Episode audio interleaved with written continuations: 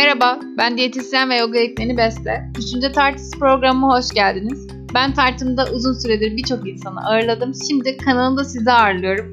Bakalım bu programda ne var? Merhaba, dördüncü bölüme hoş geldin. Bugün yine sezgisel beslenmeden bahsedeceğiz ama bu sefer yorumlayarak bahsedeceğiz. Genel olarak anlatmıştım bir önceki bölümde. Tekrardan dinlemeyenler için ya da haberi olmayanlar için bahsedeyim. Sezgisel beslenme 10 prensipten oluşan ve bu prensipleri uygulayan kişilerin sezgisel yiyici olduğunu yani vücutlarını dinleyerek onun e, sinyallerini alarak beslenmeye başladıklarını iddia eden bir kitap. Bu kitabın içerisinde e, prensipler var dediğim gibi ve uygulama şekilleri var. Türkiye'de uygulama kitabı var ve İngilizce olan kitabı da teorik kitabı. Daha çevrilmedi. Ben o kitaptaki teorik olan bilgileri aktarmıştım. Şimdi kendi yorumumla anlatacağım. Yani kitabın içerisindeki e, anlatılanlar kim için uygun, kim için uygun değil ya da hangi bölümleri sizin işinize yarar ya da yaramaz. Bunlardan bahsedelim. Birincisi ilk dikkatimi çeken şey şu olmuştu. Kilo almak için uğraşan kişiler eğer ki kilo almak istiyorsanız bu kitaptan çok fayda göremeyeceksiniz. Çünkü kitap zaten kilo alma ile ilgili çok bir şeyden de bahsetmiyor. Genel olarak kilo vermeden de bahsetmiyor. Ancak kilo alma döneminde bile belki de diyet, diyet psikolojisinin içerisinde sıkışıp kalmışsınızdır ve kendinizi yemeye zorluyorsunuzdur. Ama bu kitap zaten yemenizi azaltacaktır. Yemek yeme isteğinizi. Çünkü açlık tokluk sinyallerini ben kilo alma danışanlarını hiç kimseye anlatmıyorum. Yani kilo almak için bana danışanlara anlatmıyorum. Çünkü kilo almak isteyenler genellikle iştahı olmayan, açlık tokluk hissini çok fark edemeyen ve sürekli tok hisseden bu yüzden de kilo vermeye devam eden, üstelik duygusal durumlarından dolayı da kilo vermiş, yani kilo vermek zorunda kalan, ciddi bir kilo kaybı yaşamış kişiler oluyor. E, bu durumlarda da iştah kontrolünü arttırmak, yani iştahınızı açmak, hani kısaca öyle anlatılır ya, iştah açmak üzerine ben programlar, takviyeler kullanıyorum.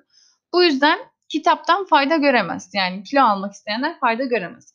Bunun yarı sıra eğer ki kilo almak isteyen kişilerin iştahını kapatıyorsa yani kitap kısaca öyle anlatayım anlaşıl anlaşılabilecek şekilde anoreksiya nervoza ya da bulimia gibi yeme bozuklukları olan kişiler için de fayda olmayacaktır, faydalı olmayacaktır. Çünkü e, anoreksiya dediğimizde zaten kilo vermek için uğraşıyorsanız bu kitap kilo vermenizi tetikleyebilir. Bulimia içinse kilo almayı tetikleyebilir. İki tane uç noktayı da destekleyebilecek bir kitap. Çünkü kitap sizin elinize veriyor her şeyi. Yani içinden cümleleri çekip çekip kullanabilirsiniz. Size net bir şey söyleme. Yağ yiyin, şeker yemeyin, şunu yapmayın diye e, katı kuralları olmayan bir kitap. Bu yüzden de sizin içerisinde kendinize uygun bulduğunuz şeyleri alabilmenize fırsat sağlıyor. Bu bazı kişiler için avantaj olsa da yeme bozukluğu için çok tetikleyici olabilir.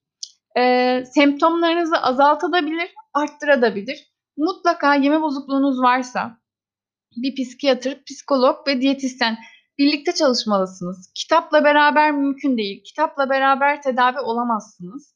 Kilo alma için de geçerli tabii ki. Ama yeme bozukluğu için çok net olarak bunu söyleyebilirim. Çünkü sezgisel beslenme genellikle yeme bozukluğu denince e, ortaya çıkan kitaplardan yani araştırmalarda bu kitabı bulmuş olabilirsiniz ama aklınızda olsun mutlaka e, kitabı tabii ki okuyun ama bir uzmana da danışın. Özellikle e, yeme bozukluğuyla ilgilenen bir uzmana danışmalısınız. Bir diğeri e, kilo almadan bahsettik, yeme bozukluğundan bahsettik. Bir diğeri de yeme isteğini arttırabilir kitap. Yani diyet psikolojisindesiniz ve kitap tam size uygun. Çok diyet denediniz falan, uğraştınız, aldınız, verdiniz artık bıktınız yani. Kitabı okudunuz size böyle şifa gibi geldi. Çünkü içinde çok böyle benzer hikayeleri de anlatan, çok açıkça anlatmış olan samimi bir kitap. Kitap size ilaç gibi gelmiş olabilir ancak dikkatli olmalısınız. Çünkü e, kitap şunu söylüyor. Tamam diyor açken yemek ye. Çok güzel. Doyunca da bırak diyor. Ama şunu da unutma yani bir ziyafet olursa istediğinde yiyebilirsin yani bu kadar da sınır koyma kendine diyor. Şimdi dediğim gibi hani içinden çok cümleler çekilebilir. Hani bunları çekip çekip bunu her gün yapabilirsiniz. Yani yeme isteğini arttırmak derken kontrolü size verdiği için her şeyiyle beraber böyle daha psikolojinizin rahatlamasıyla beraber yemeği durdurma isteğiniz azalabilir. Yani çok kontrollü olmak gerekiyor. Anlatabiliyor muyum? Diyet psikolojisinden çıkmış birisi bu kitabı okuduğunda hani çok çok rahatlayabilir ve bu kilo almanızı tetikleyebilir. Hani bunu, bunu da söylemek istiyorum. Kilo almak kötüdür demiyorum. Hani vücuda göre, kişiye göre değişir. Ancak e, yeme isteğiniz artık. Ya burada bence bu kitabı okuyan birisi her ne olursa olsun iyi bir diyetisyenle yani hem kitap hakkında bilgisi olmuş olan hem de size doğru yemek yeme ve e, beslenme bilgisini, temel bilgiyi verebilecek bir diyetisyen olması lazım. Diyet listelerinden bahsetmiyorum. Ama böyle birisiyle çalıştığınızda bu kitaptan %100 fayda görürsünüz. Yani hem yemeklerle, beslenmeyle ilgili bilginiz olmalı temel olarak. Bir porsiyon bilginiz, e, gün içerisinde neyden ne kadar yemeniz gerekiyor, sizin ne kadar ihtiyacınız var bunları size anlatacak birisi olması lazım. Hem de e, bes, bu beslenme tipini yanında sürdürmeniz lazım. Öteki türlü e, aşabilirsiniz. Sınırları aş, zorlayabilirsiniz, aşabilirsiniz. Onu kastediyorum. E, mutlaka dediğim gibi beslenme temel bilgisi olursa daha rahat bir şekilde uygulamaya koyabilirsiniz. Bir diğeri bu. Beden kitle indeksiniz 30'un üzerindeyse yani internete yazdığınızda beden kitle indeksinin formülünü bulursunuz. Boyunuzu ve kilonuzu kullanarak bunun sonucunu da alabilirsiniz. Çok da bilindik bir formül. Burada sonuç eğer 30'un 31'in üstünde çıkarsa sizin için bu kitap tamam. Çok rahatlatır. Çok da iyi bir e, alışkanlık haline de getirebilirsin. Ancak unutmayın ki her kilo sağlıklı değildir. Yani Health at Every Size akımını çıkartmış olan bu kitap ki kendileri de yakınıyorlar bu akımı biz çıkartmak istemedik diye. Tamam kilolu olmak ayıp bir şey değil. Kesinlikle eleştirel bir duruma da getirtmiyor sizi. Buna %100 katılıyorum. Ama kilonuz fazlaysa 30'un üstündeyse mortalite riskiniz yüksek demektir. Yani sizi kalp hastalıklarına, diyabete ve birçok kronik rahatsızlığa sürükleyecek hastalıklara siz diğer e, normal kiloda olan insanlara göre daha risklisiniz anlamına gelir. Bu da sizin kilo vermeniz gerektirir. Bu bu yani kaçınılmaz bir sonuç. Hani hiçbir şekilde bunu kafanızda güzelleştirmeye çalışmayın. Çünkü eğer ki ailenizde de kanser, e, kronik rahatsızlıklar diyeyim genel olarak bunlar varsa siz de bunlarda e, ihtimal taşıyorsunuz demektir. O yüzden kilo da vermeniz gerekiyor. Yani kitap çok çok güzel. Kilo vermeyle ilgili hiçbir şeyden bahsetmiyor. Kitabı okuyun, uygulayın ama aynı zamanda kilo vermek için de kendinizi zorlayın. Yani egzersiz yapmaktır, güzel besinler yemektir gibi gibi bildiğiniz klasik uyguları uygulamaya çalışın. Klasik e, bilgileri uygulamaya çalışın. Bir diyetisyenden de yardım alın bence. Yani daha ılımlı yaklaşan birisinden alabilirsiniz. Daha sizin için faydalı olur. Dediğim gibi e, beden kitle indeksinin 30'un üstünde olanlar kitaptan fayda görmekle beraber kilo vermeyi de denemelidir. Bu da bir diğer yönü. Şimdi bu kadar aslında. Yani sezgisel beslenme başka herhangi bir olumsuz yana sahip değil bence. Gayet çünkü faydalı bir kitap. Ee, 10 tane prensibin 10'unda da aslında e, olumlu yönler var. Yani sağlığınızı onurlandırıp nazik beslenmeniz, kendinizi sadece cheat day, ödül günleri, işte tek bir günde falan ödüllendirmek değil, iyi besinleri, sevdiğiniz besinleri tercih ederek düzgün bir beslenme alışkanlığına sahip olmanız çok güzel.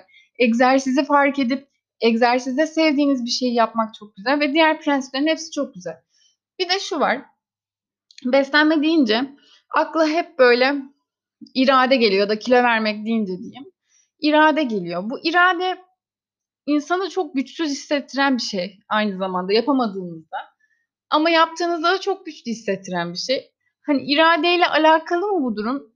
Birazcık evet. Hani iradeyle alakalı ama e, çok çok çevresel etkene maruz kalıyoruz diyet yaptığımızda ya da kilo ile ilgili birçok şeyde. İradenizi geliştirmek istiyorsanız, kötü anlamda söylemiyorum bunu, iradesizlik ya da güçsüzlük anlamında değil.